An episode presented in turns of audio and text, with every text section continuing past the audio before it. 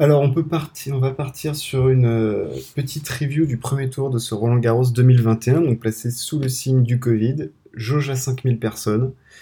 Heureusement, on aura un peu plus de public euh, à partir du 9 mai avec euh, une magnifique augmentation de jauge.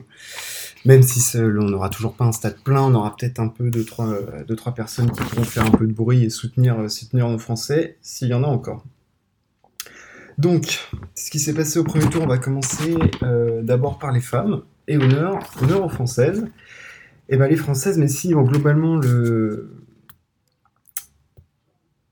bilan des Françaises, euh, des Français même euh, est mauvais au premier tour, hein, puisqu'il y en a que 7 sur 29 qui sont passés. le bilan des Françaises, quant à lui, est plutôt, plutôt correct et plutôt positif. Hein. on a donc qui est passé, donc on a Kiki Mladenovic, qui sort un bon match, hein, qui gagne 4 euh, et 0. On a Caro Garcia, qui fait un bon match. Bon, face à Sigmund, ça, ça, a un peu envoyé de la brique euh, un peu partout. On a construit 2-3 murs. Euh, on a Fiona Ferro. Bon match aussi. Enfin, bon match. Disons que elle a, donné ce qu'elle a pu. Et qui d'autre est passé Harmonitan aussi, oui, sur, sur Alizé Cornet. Donc c'était un duel franco-français. Donc heureusement qu'il y en a une des deux qui passe. Euh, donc là aussi, match correct, 6-4, 6-4, euh, c'était pas mal. Après, il y a quelques, il y a quelques déceptions quand même. Hein. On peut, on peut mentionner Océane Dodin. Océane Dodin, hein, son père, donc son entraîneur, hein, qui continue dans le, de lui demander d'envoyer des bûches partout. Donc évidemment, bah, quand ça rentre, euh, c'est magnifique, mais c'est pas Serena Williams. Hein. donc forcément, bah, là, il y en a un peu partout. Hein. On en a, on en a retrouvé un peu partout le long du périph et de la porte d'Auteuil. Euh, voilà, donc elle a, elle a, quand même pris un 7. Et puis après, petite mention pour, euh, pour la jeune française Diane Paris, euh, Espoir. Hein, elle est née en 2002, revers à une main. Elle s'est bien battue face à Sasnovic. C'était c'était intéressant.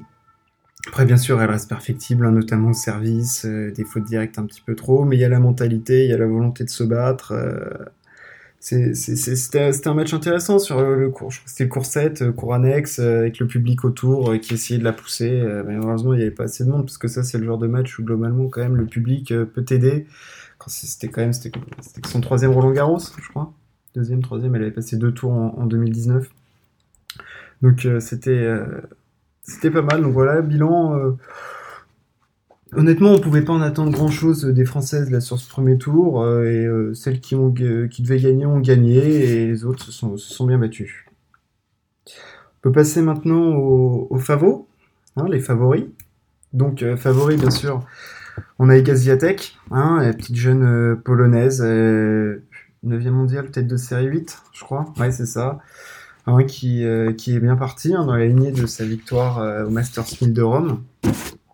Euh, qu'elle avait gagné 6-0, 6-0 face à Pliskova. Elle rentame par un 6-0 et après ça s'est un peu grippé, mais elle est, elle est quand même, elle est quand même solide avec ce jeu hyper lifté, hyper impressionnant. On sait, on, le sait, elle est fan de Rafael Nadal. Ah, c'est quand même très très solide. Hein. Je, je vois pas ce qui peut l'empêcher d'aller au moins en demi-finale euh, face à est-ce qu'on verra Barty justement? Barty hein, qu'on a vu blessé, enfin blessé, on l'a vu gêner euh, à cette cuisse là, à l'échauffement. Euh, sais plus, c'était samedi ou dimanche là, on l'a vu, elle se tenait la cuisse. C'était pas très rassurant son premier match. 3-7, euh, ouais, c'était pas, c'était pas foufou. Et puis après, dans l'autre favori au top, top, moi il y, a Sabalenka que je trouve hyper, hyper impressionnante, hyper puissante là avec ses épaules de, déménageur. Elle t'envoie des sacoches de partout. Là, la joue, elle a visité du terrain. C'était impressionnant. Bon, après, on a Osaka qui a gagné, hein, on le sait, elle aime pas la terre battue, mais bon, on y reviendra après, Osaka, euh, dans une partie où je fais un petit, clash disclaimer, euh, voilà, parce que, bon, on parlera de ces démêlés avec, euh, avec les journalistes et, et sa volonté de, gagner sur la terre battue et d'essayer de bien jouer, alors qu'on lui répète qu'elle ne sait pas faire une glissade. Hein. Après, on a Serena Williams, 40 ans, toujours au combat, c'est quand même impressionnant parce que, putain, elle était elle était presque au fond, je veux dire, quand elle a, eu son gosse. Euh, elle a quand même failli y passer, hein, ça, a été très très compliqué. Et là, elle y va, la terre battue, c'est passé à surface et elle se donne.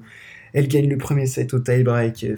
Ah, c'est impressionnant. En plus, elle joue, elle est en night session à 21h, il n'y a personne sur le châtrier, il faut que c'est un premier tour de Roland Garros. Je veux dire, c'est Serena Williams quand même. Et la nana, elle y va, ça, c'était quand même impressionnant. Après, alors on a eu aussi euh, Kenin Ostapenko, donc euh, duel euh, Kenin, hein, finaliste en 2020 après sa, victoire à l'Open d'Australie, face à Ostapenko. Hein, donc Ostapenko, c'est un peu comme Océan Donin, si vous voulez. Hein, donc c'est-à-dire que je frappe, je frappe, puis je, vois ce qui se passe. Hein, J'en mets partout. Il y a quand même eu 50 fautes directes sur un match en 3-7. Il y en a eu partout. Et Kenin, mentalement, on sent que ça a été très très compliqué. Hein. Faut, faut, faut, lire un peu les articles, voir ce qui se passe. Je pourrais peut-être en parler plus tard, mais elle dit mentalement, elle a eu tellement de mal à digérer cette victoire en Grand Chelem à l'Open d'Australie en, en 2020. Là, on sent qu'elle est. C'est pas qu'elle a perdu son tennis, mais euh, c'est compliqué. Hein. C'est très compliqué. Mais elle gagne son match. Euh, je sais pas si ça peut lui donner un semblant de confiance ou, quoi, mais euh, bon, je pense que c'est important pour elle. après, autre vainqueur en Grand Chelem. Alors elle qui est plus là, mais enfin qui, qui a beaucoup de mal, mais c'est pour autre chose. Un hein, Bianca Andreescu qui est alors là c'est la descente aux enfers. Là, là on sait plus euh, on sait plus trop où elle, est, elle en est la pauvre la pauvre canadienne. Impressionnante. Pourtant on le sait le potentiel qu'elle a. Elle est, elle tellement douée cette fille. Et, c'est tellement dur de la voir. On l'a vu sa victoire à l'US Open en c'est quoi c'était 2019 ouais c'était 2019 Putain, face à Zinone Sek là elle perd c'est dur. Honnêtement c'est dur pour pour Bianca Andreescu et on espère qu'elle va retrouver son physique son tennis parce que elle peut faire des choses incroyables. On a envie de les voir, là, toutes ces jeunes, la Lesiatek, les Andreescu, les Kenin, Osaka, on a envie de les voir toutes se battre ensemble, là. Ça, Honnêtement, il y a, moyen d'avoir des matchs, euh, il y a, moyen d'avoir des matchs incroyables, quand même. Et après, euh, Svitolina, euh, la, compagne, notre game nationale, notre mon fils, dont on va parler après parce que il nous a fait vibrer encore une fois Roland Garros, le Gaël. Zvito, face à la petite française Océane Babel, bah Zvito, Zvito c'est-à-dire que c'est ouais, c'est toujours c'est beau, c'est propre, c'est carré, mais il y a toujours un peu ce manque de puissance. Mais bon, elle est quand même cinquième mondiale. C'est impressionnant. Hein. C'est la terre battue, elle, a quand même eu des bons résultats. Euh, bon, elle passe. Ça n'a pas été méga convaincant, mais bon, elle passe. bon, voilà, euh, sur les filles, je pense que on a fait quand même pas mal, pas mal le tour de, le tour de l'affaire. On va passer, euh, on va passer aux garçons. Et alors là, on va passer aux garçons, on va parler de, nos Frenchies. Alors là, là, là, là, là c'est même pas une soupe à la grimace, là c'est compliqué. Hein. Là c'est. Euh, on va essayer de voir le verre euh, à moitié plein, si tant est qu'il soit déjà à moitié euh, rempli de quelque chose. Hein, donc, bah si, on va parler des. Quand même, il y en a que trois qui sont passés. Hein. 4 chez les filles, 4, 4, qualifiés chez les filles, 3 chez les mecs. voilà, donc Enzo Quaco, bravo bravo, euh, première victoire en Grand Chelem à Roland, euh, sort des qualifs et tout, euh, la couac. il n'y a pas eu de couac, hein, ça, a été solide face à, face à Gerasimov, bon, qui remet plus une dans le cours, hein, mais il fallait le faire quand même, 3-7, ça, c'était, beau, c'était beau. Et après, on a eu notre duel franco-français Gasquet-Gaston. Je sais qu'il y en a beaucoup qui attendaient de Hugo Gaston, mais Hugo Gaston, je veux dire, quand il a fait sa perf, et pas pour, euh, pour cracher sur Hugo Gaston qui a fait un parcours exceptionnel hein, quand même. Il a battu Evrenka, il a accroché Tim, il nous a fait des amortis du, futur, mais c'était sur une terre battue, on était en octobre, c'était humide, c'était lourd. Euh, et là, face à Gasquet, sur un truc sur une terre battue plus sèche, on a vu que Gasquet, là, sur les derniers tournois à Parme, euh, c'était quand même, c'était mieux, il commençait à gagner des matchs. Et là, on a vu, il y a une diff, mais il s'est fait éclater, le, pauvre, le pauvre Hugo Gaston. Bah, mais Gasquet, malgré le, le classement euh, gelé, tout ça, il est quand même dans le top 50 euh, encore. Hugo Gaston, il est 250e, donc là on a vu la différence entre, les deux. Mais ça doit être très très dur pour Hugo Gaston parce que le mec, il est, il quand même attendu. Ah, c'est dur. Courage à lui, il faut qu'il, faut continue de bosser. Euh, voilà, c'est, dur d'arriver à ce, à ce niveau-là. quand même, parce que on le voit que c'est dur. Il fait une perf énorme. Il a attendu. C'est en France. Euh, Roland Garros. Euh, on sait que les Français, Roland Garros, euh, on n'a pas eu de victoire depuis Yannick Noah en 83 et que les résultats plutôt, plutôt compliqués. On a eu, on a eu notre Riton Lecomte qui a fait des perfs. On a eu, on a eu notre Tsonga, notre Kinder Bueno national, qui, qui en a quand même, qui a fait deux demi, 2013 et 2015. Et on sent qu'il y, a du poids quand même. Et là, euh, on sentait que c'était compliqué quand même pour lui euh, à digérer. Et la belle perf, mon fils. Mon fils, face à Ramos Vinolas, qui, qui, se bat face à des morbacs de la terre abattue, on va en reparler de ces morbacs de la terre, là, ces, ces mecs, là, ces Argentins, ces Espagnols, ces Uruguayens comme Cuevas, enfin, je veux dire, là, là, il, il affronte Ramos Vinolas, c'est quand même le mec qui a gagné le plus de matchs sur terre battue de la saison ça fait pas de faute, ça cavale, euh, ça, te prend à la gorge, ça te lâche pas, c'est, pénible, il, prend, il perd le premier set 6-1. Là, on se dit que ça va être compliqué parce que mon fils, ces derniers temps, c'était quand même dur. Euh, enfin, je veux dire, euh, entre Svitolina, sa compagne, avec qui c'était compliqué, et le fait que son tennis soit plus là, il le disait en, conférence de presse, il y a qu'à voir sa conférence de presse à l'Open d'Australie où où ils font en larmes, le pauvre, c'était dur. Il jouait tellement bien avant le Covid. Et là, il y a Covid, et puis après, il arrive plus à revenir. Euh, le Roland Garros l'année dernière, enfin en 2020, en octobre, c'était un fiasco. Et là, il revient, il gagne son premier match, il a mis le feu au stade encore. C'était, ah, cool à voir. Et puis il y avait du public, donc euh, c'est, non, franchement, c'était, vraiment sympa. C'était vraiment sympa. Bravo Gaël. Puis prochain tour face à Heimer, euh, faut pas le prendre à la légère, mais il y a moyen d'aller chercher un petit troisième tour là et de faire lever les foules encore. allez, on y croit. On y croit. On y croit. Euh, bah, après, j'ai quand même parlé des autres Français parce que voilà. Euh, donc on a notre Benoît Père. Benoît Père. Alors Benoît Père, c'était pas c'était bien Benoît parce que voilà, c'est là sur les réseaux, il s'est un peu fait lyncher quand même. Euh, son comportement, bon, on peut pas dire que c'était celui d'un sportif de haut niveau. Euh, tu viens pas, tu, peux pas balancer des trucs comme ça quand il y en a qui sont dans la galère et tout. Et toi, avec ton classement gelé, t'arrives à choper les prize money et te barrer direct. Tu fais pas ça là, face à Casper Rude. On le sait, Casper Rude, norvégien, il a attendu, il a fait des bonnes perfs à Madrid, Rome. C'est un bon joueur de terre. Il gagne le premier set, Benoît. Après, c'est dur, hein, parce que bah, le physique, on sait que là, il est pas là en ce moment chez Benoît, il l'a laissé dans les boîtes de nuit. Euh, donc, enfin, pas dans les boîtes de nuit, mais euh, du coup, dans les soirées qu'il peut faire, qu'il a pu faire euh, en Amérique du Sud. Mais bon, c'est bien, il s'est battu, il a donné, il était heureux, le public était content, nous aussi d'ailleurs, donc bon, c'était, c'était bien. C'était bien. Après, on peut placer un mot pour Jérémy Chardy, qui jouait super bien, premier français à la race, hein, le classement race, donc c'est le classement qui démarre au premier tournoi de l'année, hein, donc euh, qui accumule les points. C'est le premier Français à ce classement. Euh, il affronte Tsitsipas, il fait un super premier set. Il doit essayer de le choper pour. Euh, voilà, mais après Tsitsipas, il a tellement de confiance en ce moment. C'est tellement solide son jeu. C'est, c'est, waouh. Ah, il est, il est, il est solide le grec. Hein. Là, ouais, solide, solide. Après, on a Moutet. Bon, bah, Moutet, euh, classique. Hein. Il a pété un câble, hein, comme d'hab. Hein. Donc là, il a carrément balancé sa raquette dans le stade. Hein. On a vu euh, sur les réseaux le jeune homme qui a pu le récupérer le lendemain matin en arrivant. Joli cadeau pour lui, mais euh, faut qu'il arrive à se canaliser, le pauvre. Là, il perd en 4-7. Euh.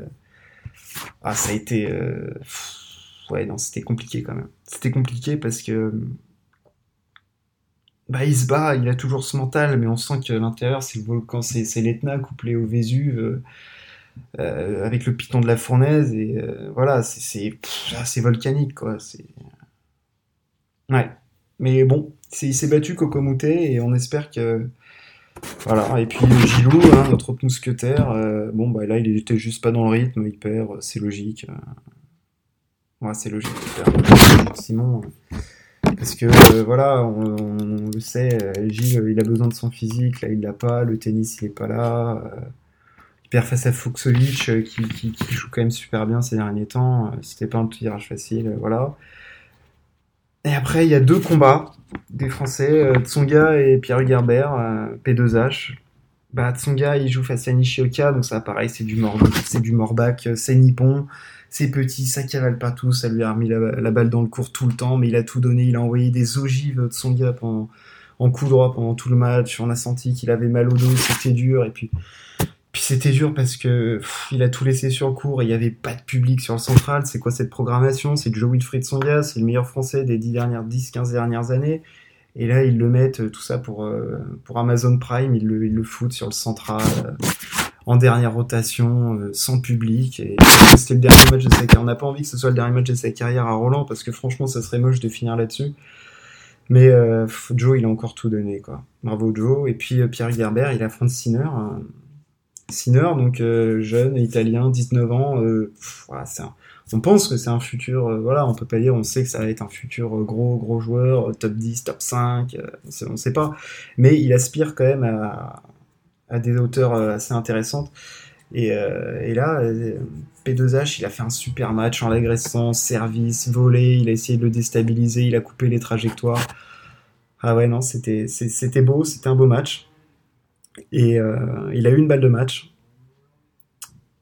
Et après, le, 4, le dans le quatrième, et après dans le cinquième, bah, c'était un peu plus dur. Mais attention, Sinner, on, l'a vu ces derniers temps, Sinner, euh, ok, il frappe fort dans la balle, tout ça, mais peut-être euh, apporter un petit peu de variation avec son, dans son jeu. On sait, avec son coach, euh, Riccardo Piatti, qu'il suit depuis qu'il a 13 ans. C'est, voilà, il veut lui apporter de la variation parce que là, ok, il frappe fort, il envoie des ogives de partout. Il fait visiter le cours à ses adversaires, c'est puissant, c'est propre, mais voilà, le tennis, c'est pas que bourriner, hein, ça serait. Euh, voilà, il faut apporter de la variation dans son jeu. Et on va passer au Favo, donc on va pas faire très très long sur Nadal, Joko, euh, voilà, ça s'est passé tranquille euh, face à Tsongan et, et Popirine. Federer, bah Federer, c'est impressionnant, le mec il a 39 ans, il vient sur Terre comme s'il jouait sur dur, il coupe les trajectoires, il te fait des amortis de partout, enfin c'était ah, c'était beau à voir. Mais après, bon, après c'était Histomine en face, on verra face à Silic ce que ça donnera. Euh, Tsitsipas, on en a parlé. Euh, Medvedev, Medvedev euh, qui a dit que maintenant il trouvait que le, cours ressemblait à celui de l'Open d'Australie. Hein. Medvedev, qui n'arrive pas de, de, cracher sur la terre battue depuis le début, euh, qu'il a apparemment bon. Il a l'air à peu près bien luné, donc à voir. On sait qu'il peut bien jouer sur terre battue. Il avait quand même fait finale dans Masters 1000 en 2019. Euh, non, finale à Barcelone en 2019, pas en Masters 1000. En Masters 1000, il bat, à Monte Carlo, il battait, il battait Joko. Euh, mais il fait finale à Barcelone face à Team, donc il est capable de bien jouer sur terre. Et là, sur cette terre, voilà, on sait que la terre battue de Roland Garros, c'est la meilleure du circuit, c'est nickel, il n'y a pas de fort bon, c'est propre. Il y a moyen qu'il joue bien, donc bon, peut-être pas aller en demi euh, ou, voilà, ou en finale, certainement pas, mais peut-être un quart ou un huitième à aller chercher quand même pour, pour Danil. Après, on a Berrettini, solide. Ah, Berrettini, je le vois aller loin quand même. Il donne un quart de tableau de, de Federer. Euh, ouais, je le vois bien aller loin, peut-être aller affronter, euh, euh, aller affronter Joko en quart. Qui on a d'autres Notre Diego Schwartzmann. Bah, Diego, là, il était un peu plus libre dans sa tête. Hein. C'était pas mal. C'était pas mal son match. voilà, un peu mieux que ces derniers temps. Et après, donc, on a le pauvre Tim. Tim qui traîne son spleen sur les cours de tennis depuis maintenant depuis sa victoire à l'US. Euh, et puis l'Open d'Australie, là, cette année, c'était compliqué. Après, il a fait une coupure. Il est revenu sur la terre battue. On sent que le tennis, là, enfin, dans la tête, un team, pourtant, c'est. Dans la tête et dans le physique, Team c'est vraiment une machine, quoi. On compare à Nadal, c'est-à-dire que le mec, il est tout le temps prêt, il s'engage sur chaque frappe. Mais on sait qu'aussi, pour, pour jouer ce genre de tennis, s'engager sur chaque frappe, il y a besoin de, d'être à 100% dans la tête et dans son physique, et là on sent qu'il l'est pas, il l'est pas, c'est dur de le voir, et puis il le dit, il le dit, il sait pas, et euh, c'est compliqué pour, Dominique Thiem, quand même double finaliste en 2018 et 2019 sur terre battue, c'était celui qui était entre guillemets censé prendre la relève de, Nadal, donc quel, euh, avenir pour Thiem? Là, je, je sais pas, la saison sur, sur herbe, là, je sais pas trop ce qu'il peut en attendre. Moi, si j'étais, enfin, je pas dans sa tête ou quoi, mais je pense qu'il a besoin d'une coupure tennis Thiem, mais une vraie coupure, pas une coupure où où il y pense, où il reprend deux mois après, peut-être 4-5 mois, euh, se poser la tête, réfléchir. Parce que là, on sent que dans sa tête, c'est encombré. Je veux dire, il gagne l'US en 2020 et depuis, il n'y a plus rien. Quoi. C'est, terrible, c'est terrible. Terrible pour Tim. Après Zverev, Alexander Zverev, le beau gosse, euh, le beau gosse allemand, qui nous a fait bah, du Zverev dans le texte. Hein. C'est-à-dire qu'au début de Grand Chelem, Zverev, il papillonne euh, un peu. Là, il perd les deux premiers sets face à Oscar Otte. Puis après, il revient. Euh, bon, ça va pas durer trop longtemps, mais attention quand même à pas perdre trop d'énergie. On le sait, même si physiquement il est très fort, pas perdre trop d'énergie dans les premiers tours au Grand Chelem, on le sait, c'est important.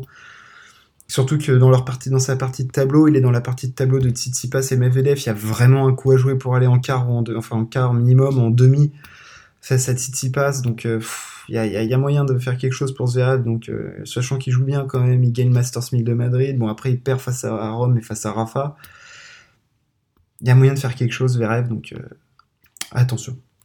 Concentré sur les premiers tours. Et euh, on va passer au petit, au petit clash maintenant.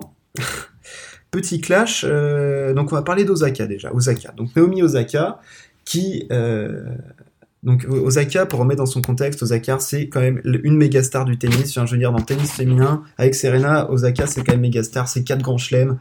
Euh, au Japon, c'est, euh, je sais pas, je sais pas quoi on peut la comparer, mais euh, c'est du très très haut niveau de, de, de, starification. en France, je sais pas, au niveau du, football, ça peut être Kylian Mbappé quand même, hein, pour, pour se rendre compte du, du, du truc. Hein. C'est énorme, Naomi Osaka, il y a des contrats sponsoring énormes sur elle. Donc, euh, donc voilà. On sait que dans sa tête, depuis qu'elle a gagné ce premier Grand Chelem, c'est compliqué. Elle US Open en 2018, elle, elle bat Serena dans sa tête. Après, elle a dit qu'elle était en dépression. Et t'as le droit d'être en dépression, même si t'es sportif de haut niveau. Enfin, je veux dire, la tête, c'est leur moteur. Donc, euh... et les journalistes lui sont tombés dessus. Elle arrive sur la saison sur terre battue, elle sait que sur terre battue, elle joue pas bien, mais elle veut y arriver elle se donne les moyens d'y arriver. Et le truc, c'est que on a cessé de, lui poser la question de savoir si euh, elle arrivait à bien jouer sur terre battue, est-ce qu'elle allait arriver à avoir un résultat ou à faire quelque chose? Oui, elle essaye. Là, le problème, c'était les conférences de presse. Les conférences de presse, Naomi Osaka a dit les, questions que vous me posez en conférence de presse m'agacent, ne m'intéressent pas et euh, pâtissent sur mon mental, donc je n'y vais pas. Bon, donc là, euh, elle envoie clairement un 10 euh, au, au, journaliste. Parce qu'elle veut que ça change. Ça change eh bien, ça change, ça change pas beaucoup. Elle donc, premier tour, elle ne va pas euh, à la conférence de presse. Qu'est-ce qui se passe? Communiqué de Roland Garros et des trois autres grands chelems, Wimbledon, l'US Open et l'Open d'Australie, qui lui disent, eh ben écoute ma cocotte, c'est bien, euh, mais nous on en a rien à faire, donc déjà tu vas te manger une amende, et puis si jamais tu continues à faire ça, eh ben sache que tu pourras être exclu des tournois. Bravo la communication. Hein. Donc là, communication grandiose entre les, athlètes et, euh, et la joueuse ils lui disent donc ils lui mettent une amende de 15 000 dollars. Donc qu'est-ce que c'est 15 000 dollars pour Naomi Osaka? C'est strictement rien. On a vu quand même que ça a fait euh, un tollé euh, avec les autres joueurs qui ont commencé à en parler. On a vu Rafa prendre la parole. Euh, parce que c'est un sujet qui est quand même assez important. Les conflits de presse, ça fait partie, ça fait partie dans tous les sports. Après, on a envie d'interviewer les athlètes, mais il faut poser les, questions qui sont les plus intéressantes. Alors après, les journalistes ne sont pas responsables de la situation mentale de Naomi Osaka, hein, bien sûr, mais il, participe à son état dans le sens où elle ne cesse de répéter qu'elle ne veut pas qu'on lui pose des questions sur comment elle doit jouer sur terre battue, comment elle doit essayer de gagner sur terre battue. Elle l'a prévenu, il n'y a pas de communication, euh, c'est compliqué. Là, elle va faire une petite pause, du coup, elle a quitté le tournoi quand même. Veux dire, elle a quand même quitté le tournoi. La numéro 2 mondiale quitte le tournoi. C'est comme si là, demain, il y a Rafa qui fait Ouais, bah vos questions, moi j'en ai rien à cirer, je quitte le tournoi. Bon, il le fera jamais. Parce que c'est Rafa et que euh, voilà. Mais Osaka, la, terre battue, elle s'en cognait un peu. Même si elle essayait de tout donner. Elle quitte le tournoi. Bon, bah. Je pense que ça, doit amener euh, une réflexion sur la façon dont euh, les journalistes traitent, traitent les sportifs dans les comptes de presse. On a vu qu'il y a eu de la prise de parole, elle est plutôt soutenue. Euh, on peut la comprendre, hein. elle, essaye de tout donner, elle est harcelée sur ces questions. Bon, euh, voilà, sa santé mentale prime euh, surtout. Voilà, on va voir ce que ça donne sur les prochains grands chaînes. Wimbledon, ça va quand même arriver vite, hein. c'est dans un mois, un peu plus d'un mois. Bon, on va voir comment on a envie de suivre les prochaines conférences de presse de Naomi Osaka quand même. Et alors l'autre petit disclaimer, c'est la programmation de Roland Garros. On en a parlé sur le match de Tsonga. Qu'est-ce que c'est de cette programme de mettre des Français euh, tout seuls euh, au dernier, euh, en dernier match? Je veux dire, là, je crois qu'il y a encore un Français qui, est en dernier match sur le central tout seul. C'est terrible de programmer ça et on sait que le, le, problème, c'est le. C'est le pognon, c'est Amazon Prime qui a acheté ce lot de matchs de, de, de Night Session et il faut les mettre. Le problème, c'est pas la night session en soi, parce que la night session, c'est institutionnalisé sur, euh, sur les autres grands chelems. Euh, donc, euh, enfin, non, pas Wimbledon, mais sur l'US et en Open d'Australie. Ils jouent en night session, il n'y a pas de souci. On a le souvenir d'un match à l'Open d'Australie. Euh, ah, c'était fini, je crois que c'était à 4 heures du, du, du mat. ah, je sais plus qui c'était. Euh, j'arrive plus à avoir en tête, je sais plus si c'était euh, c'était Roddick ou c'était qui ce match. Bon bref, euh, voilà, qui s'était fini à 4h du mat, c'est pas le souci. Même l'année dernière, on a vu le Nadal Sinner, il s'est fini à, 1h10. c'est pas ça, le problème c'est que là il n'y a pas de public et on envoie des, des, stars comme ça sans public, des Français sans public. Je veux dire, quel est l'intérêt de cette night session là, à part générer du bif? Il y en a pas. Donc, euh, on envoie des Français au casse-pipe, on envoie de Songa au casse-pipe. Enfin, je veux dire, c'est. Alors, c'est pas pour ça qu'ils perdent, Songa, on le sait, le tennis c'est pas là, le physique non plus, mais. Putain, c'est le plus grand tennisman français des dernières années, et on le fout peut-être son dernier match en carrière sur, le, sur le central, tout seul, face à Nishioka, à manger sa peine, à gueuler. Bon, bah, voilà, et puis sans parler des, spectateurs qui sont obligés de se barrer à 20h45 parce qu'il y a le couvre-feu, mais ça c'est ça c'est autre chose, hein, c'est la règle, on peut juger qu'elle est naze. Donc euh, voilà, c'est quand même triste de, voir le speaker à partir de 20h annoncer aux gens qu'ils vont devoir se barrer parce que, parce que le coronavirus n'existe plus à 21h. Bon, voilà. Donc voilà, petite review de ce premier tour de, Roland Garros. On a parlé des favoris, on a parlé des Français, on a parlé des Françaises, et puis euh, on fera pareil pour, pour le deuxième tour, et puis on espère que les Français vont continuer à, à performer. Voilà.